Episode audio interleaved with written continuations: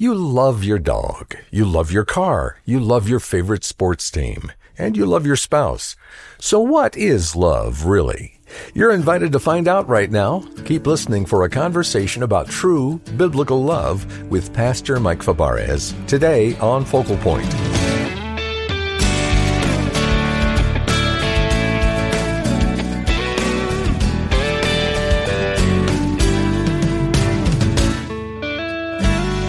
I'm Dave Drury. This is Focal Point, and every Friday we've got a standing appointment with Pastor Mike Fabarez to ask him about God, the Bible, and how it all fits together.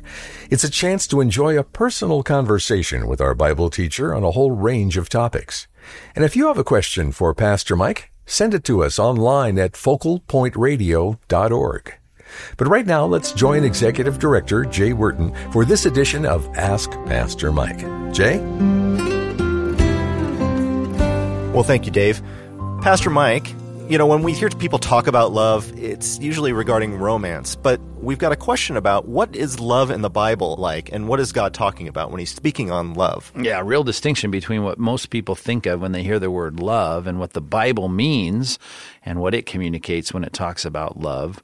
I mean, certainly the kind of love we see celebrated at you know Valentine's Day, there is certainly an aspect in the Bible that speaks to that kind of romantic love. Certainly, the Song of Solomon uh, celebrates uh, the romantic love between a husband and a wife, and nothing wrong with that. That's great. But if we start to transfer that kind of romanticism to words like God so loved the world and you know that love it meant a lot of those gushy feelings of affection for us. Or I think of 1 John 3:16 that you know, this is how we know what love is that he laid down his life for us and we had to lay down our lives for the brothers. If we think that means that I do something and sacrifice because I feel these warm fuzzy gushy feelings for someone in the church that's just not biblical love. Biblical love uh, the most extreme example of that, as it says there in, in John 3.16 and 1 John 3.16, is that someone died to meet our need. That was painful.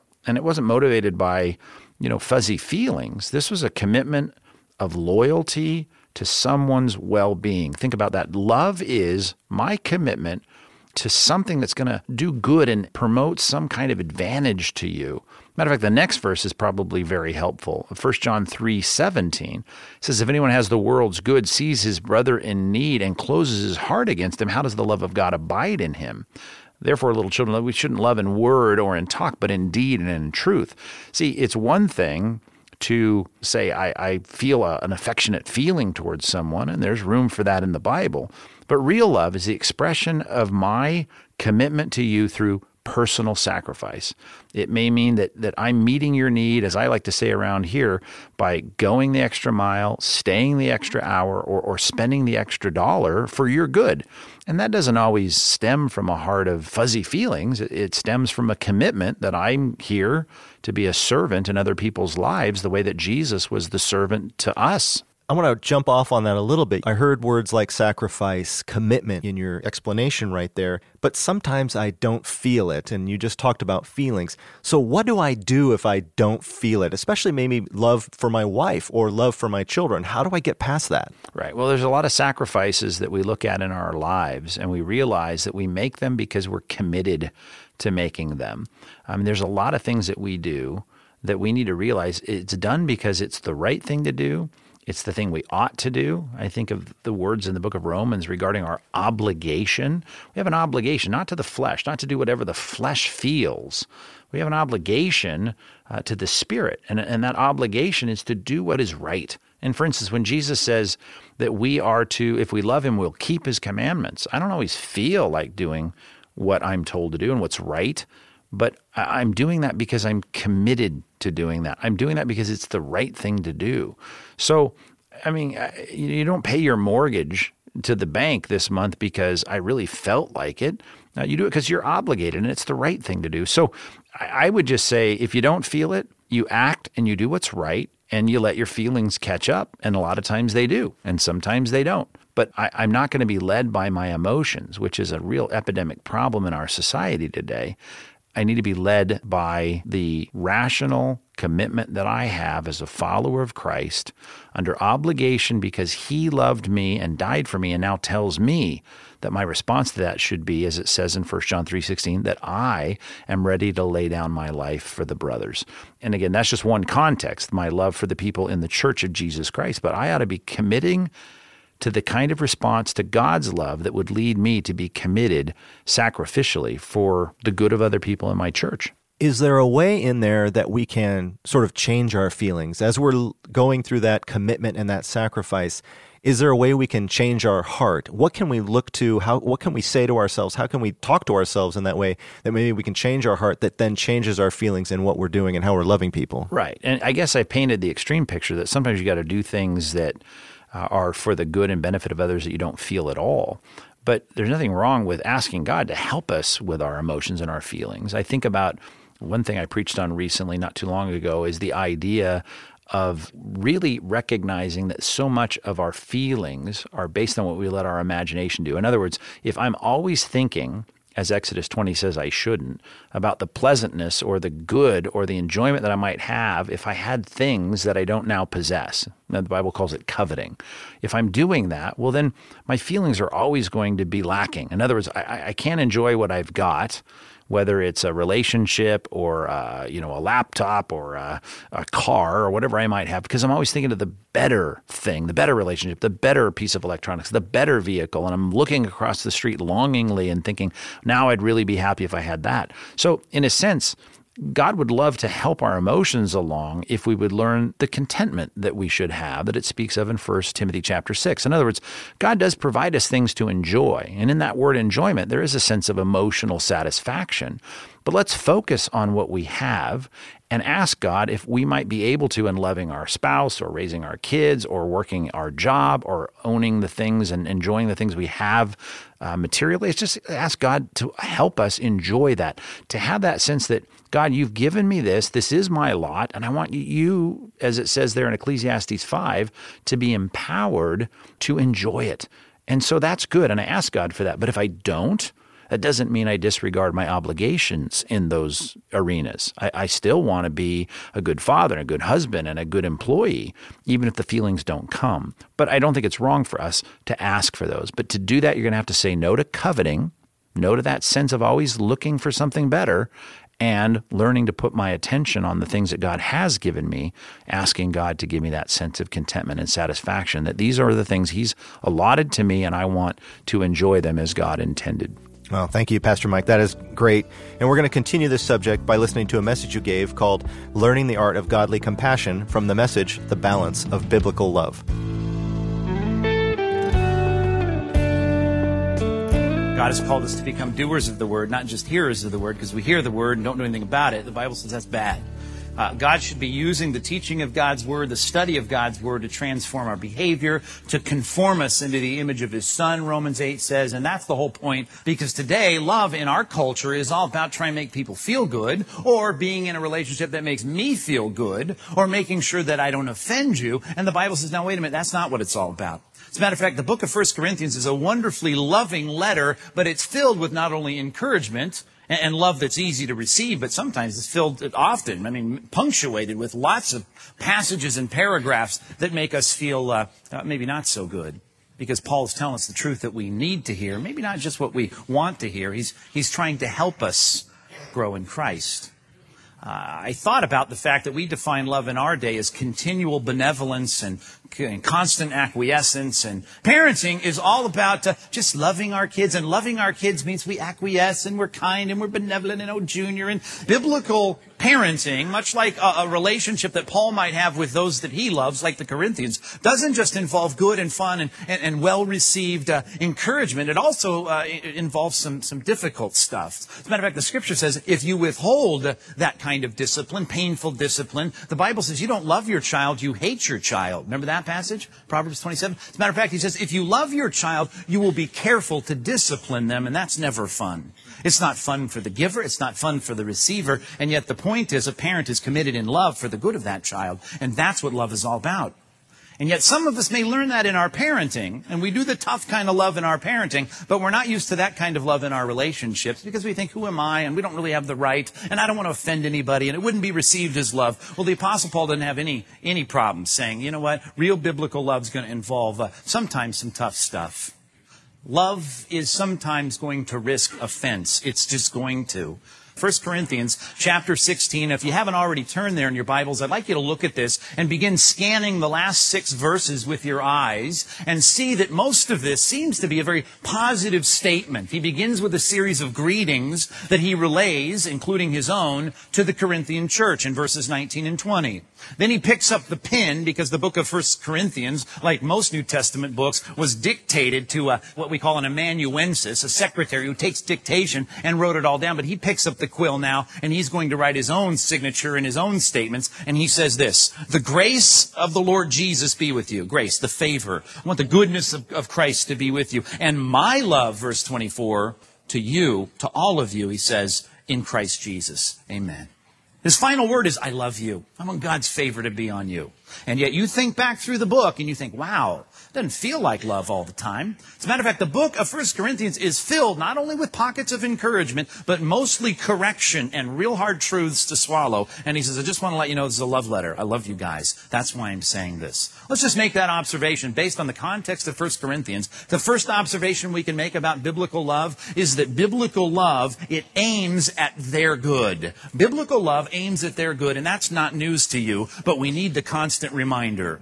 Because love in our day and in our culture, like I said, is often if I feel good about it and if you feel good about receiving it and if I don't offend you and you don't offend me, and that's not how the Apostle Paul nor Jesus Christ nor the Bible presents love. Real love is a commitment to someone else's good. That's what love is all about. You are to be committed to their good, to their good. And what good is he trying to accomplish for them? Bigger homes, better jobs, bigger paychecks, happier times? That, what was his goal? It wasn't about that kind of worldly, simplistic, temporal stuff. He was concerned that they become more godly. He was concerned that they become more like Christ. He was concerned that against the backdrop of Scripture, these people become more righteous. That's what he was concerned about. And the point is, if I love my kids, that's the same goal I should have. I want their good. If I'm committed to them in love, biblical love says, I want their good. What does that mean? Big house, good job, good education. Well, that, you know, that, that, may be part of it, but the goal is, the real emphasis is, I want them to be what God wants them to be. I want them to, to attain to the fullness, the knowledge and maturity of Christ. And that's what the apostle Paul wanted for the Corinthians. And by the way, if you say you love your wife, or you say you love your neighbor, or you say you love your coworker, that's exactly the clarified commitment you ought to have. I really want good in their life but good that God defines as good, and that is my commitment. And if I have that commitment, you love them. Whether it's filled with good feelings or not. Whether or not it's well received or not. That's biblical love. Jesus came to love people. And yet that love involved a lot of things that people didn't define popularly, and certainly in our day wouldn't define popularly as love. And yet it was a commitment to another's well being, a commitment that aims at their good. Just remind yourself regularly my goal here is to try and promote good. As a matter of fact, here's a good question for you to ask. You need to ask, what good can I promote in this person's life? Biblical love, it aims at their good. It asks the question, what good can I promote? And when you ask that question, just know sometimes that's going to come with a price tag that hangs off of it. Because it's not always going to be convenient. Keep your finger in 1 Corinthians 16 and turn with me, if you would, to Romans chapter 15. Real love is going to cost because it's going to challenge me to say, wait a minute, in this situation, if you're really committed to their good, you may have to put your interests second. I mean, is that a biblical concept? It's all over the scripture, but look how it's put in Romans 15, verse number 1. It says, We who are strong, Romans 15, 1, ought to bear the failings of the weak now, just stop with that. The concept here, uh, it's an image, if you will, of bearing the failings of the weak. I am reminded of when I was in uh, high school, we used to go on these backpack trips in the high Sierras. You'd always have the high schooler that couldn't make it, or he bought brand new boots like the day before the trip, and his, he's got big blisters, and he's just, he's just falling apart. And so our youth pastor would say, well, what we need to do is lighten his pack. And you know, you, you, and you, and Mike, you take some, and just carry part of their pack. Now, I didn't care for that, right? I don't want more weight in my pack. This guy needs to grow up. He needs to get, I don't know, he, send him back. Leave him here. We'll come back. I don't know. I don't want to bear more weight in my pack. And yet the Bible says, listen, that's what love feels like. It feels like the fact that if I'm going to do good in that person's life, sometimes it's going to put a burden on me. Because, here's the kicker right here, bottom of verse 1, because it's going to mean I'm not dedicated to pleasing myself. As a matter of fact, you want the crystallized principle. Verse 2, each of us should please his neighbor for his good. Here's a great word, to, a great phrase, to build him up. One Greek word, to edify him, to put him up. Toward what? Toward Christ likeness, toward good and godly things. I want to help him be the person God wants him to be, and therefore I'm committed to his good. But the problem is, it's going to cost me. The problem is, I may not be pleased in the process. Sometimes, in the negative, it's so crystal clear, I don't want to have that conversation. I don't want to confront them. I don't want to risk the relationship here. Real biblical love is costly. Does it feel good? Sometimes. But it's costly because what is biblical agape love? It's my commitment to your well being, to your biblical good. Which means also you need to know yourself. Maybe you're not the guy to pick the weight off the pack and put it on your back. Maybe you got some other kind of ability to lessen the load or to love that person or promote good. Barnabas was known as the son of encouragement. Remember that? Maybe, he he not have been the powerful preacher the apostle Paul was, but he had a way that he pushed people toward Christ's likeness. I mean, it was through his encouragement. The New Testament says this that all of us have been endowed with an arsenal of abilities that allow us to do good in other people's lives. Spiritual gifts, if you want to call it that. You don't want to get to heaven having God say to you, I endowed you with these things for you to help people grow up in Christ, and you never use that stuff. Really, you said you loved people, but you didn't utilize and think through your arsenal of good, eh, how you could endow other people or help other people or assist other people become more Christ-like. You didn't, never, you didn't give it any thought. We need to be faithful administrators of the grace of God that has been given to the church and to individuals in its various forms. The biblical good in other people's lives, that's what you need to do. And it needs to be thoughtful, it needs to be intentional, it needs to be purposeful, it needs to start with some planning. That's why I asked the question, what good can I promote? Book of 1 Corinthians, just in light of the final words, I love you all. Well, wow, look how Paul loved these people. He loved these people by writing this letter. How can we love the people that God has called us to love? And it won't always fit the pattern. As a matter of fact, as we work backwards through this text, check this out. Verses 21 and 22. He picks up the pen. He says, I, Paul, write this greeting with my own hand. And the first thing he says is, if anyone does not love the Lord, a curse be on him. Now, that doesn't seem very loving. As a matter of fact, most people see that as fingers on a chalkboard. Here's this book and this context and this paragraph about love, and all of a sudden he's saying, oh, and by the way, a curse be on you if you don't love God. Is that loving? It's tough kind of love because it involves truth that maybe people don't want to hear. But it's loving. Biblical love, it speaks the truth. And sometimes that truth is, wow, it's not what we expect. If our expectation is my relationships with people that I love ought to always feel good. Sometimes our friendships are going to feel a little bit like going to the dentist. What is your expectation going to the dentist? It's not fun. But you know what? Why do you put up with it then? Some of you don't. You're feeling guilty. Fine, go see the dentist. But the bottom line is, you feel like this is important because I know the good, the ultimate good of my teeth, it hangs in the balance here. If I don't, if I avoid this pain, because I'm assuming he's committed to the good of my teeth. So we're willing to put up with it. Faithful are the wounds of a friend. See, that's the truth of Scripture. And that's because biblical love involves the truth. And the truth needs to be told. How do we speak the truth? Ephesians 4, speaking the truth in love. We grow up spiritually into Him who is the head. That's a great passage. Not only do we speak it in love, it is motivated by love. Truth should be motivated by love, and that is, I love you enough to tell you the truth. And how many of us can have our golf partner we've golfed with 18 times, and we've never brought up the reality of the fact that if you don't align your life with Christ, you're in big trouble. Don't tell me you love that guy. Don't tell me you're friends, because you're not. Can you imagine that guy getting killed in a car accident and going standing before God just before he gets tossed into the lake of fire saying, well, man, I had a friend I played golf with every week, and he never mentioned the fact that if I don't align my life, and you're sitting there saying, well, I didn't want to offend him.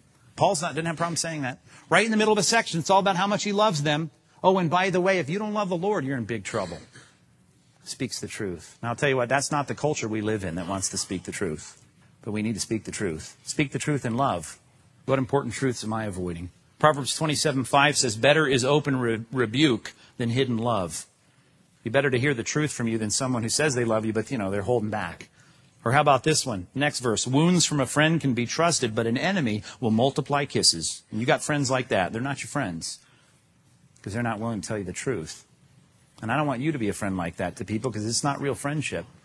You got to speak the truth sometimes. Let me give you a little footnote before you start wounding all your friends in love this week.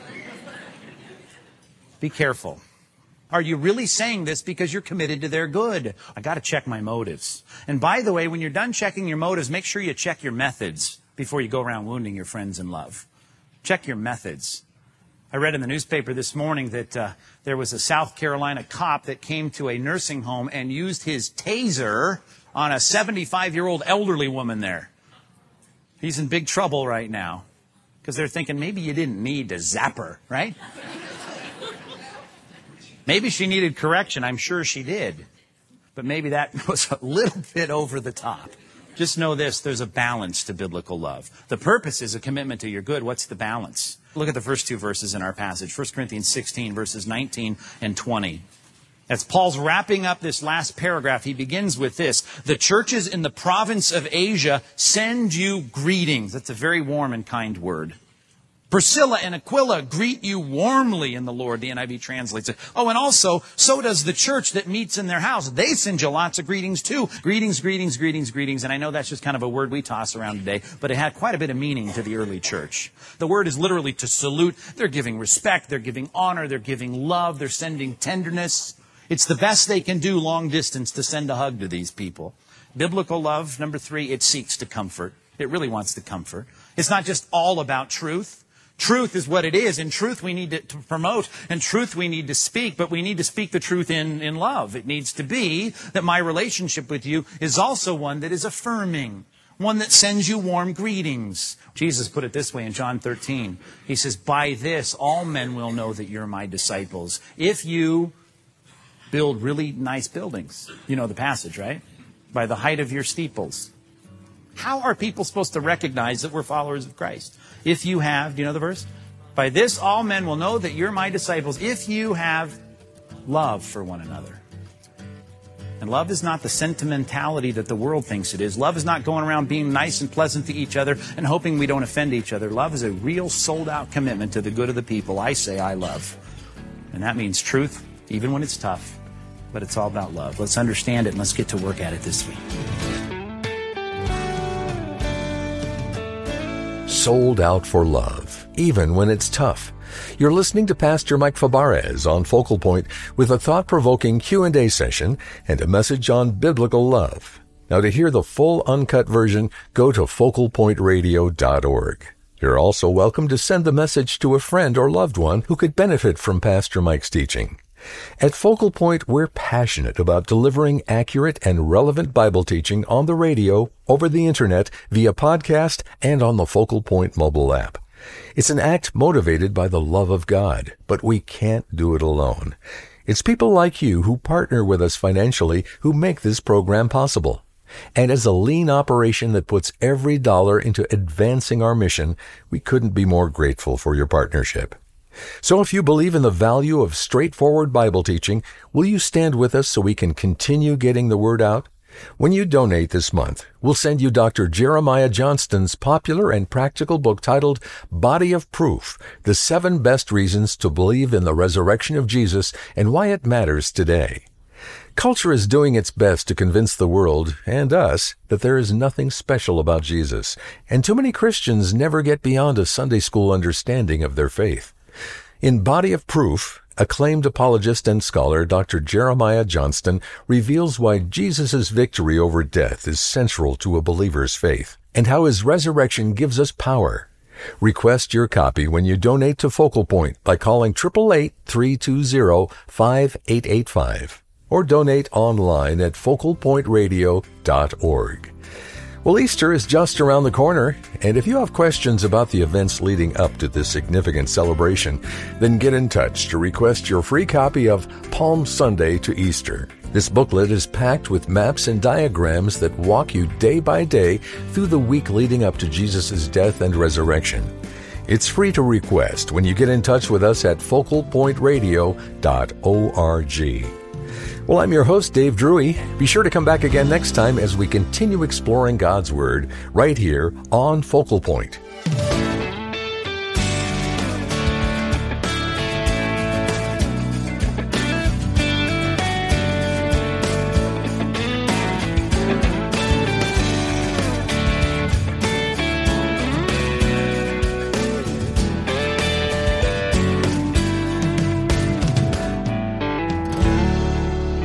Today's program was produced and sponsored by Focal Point Ministries.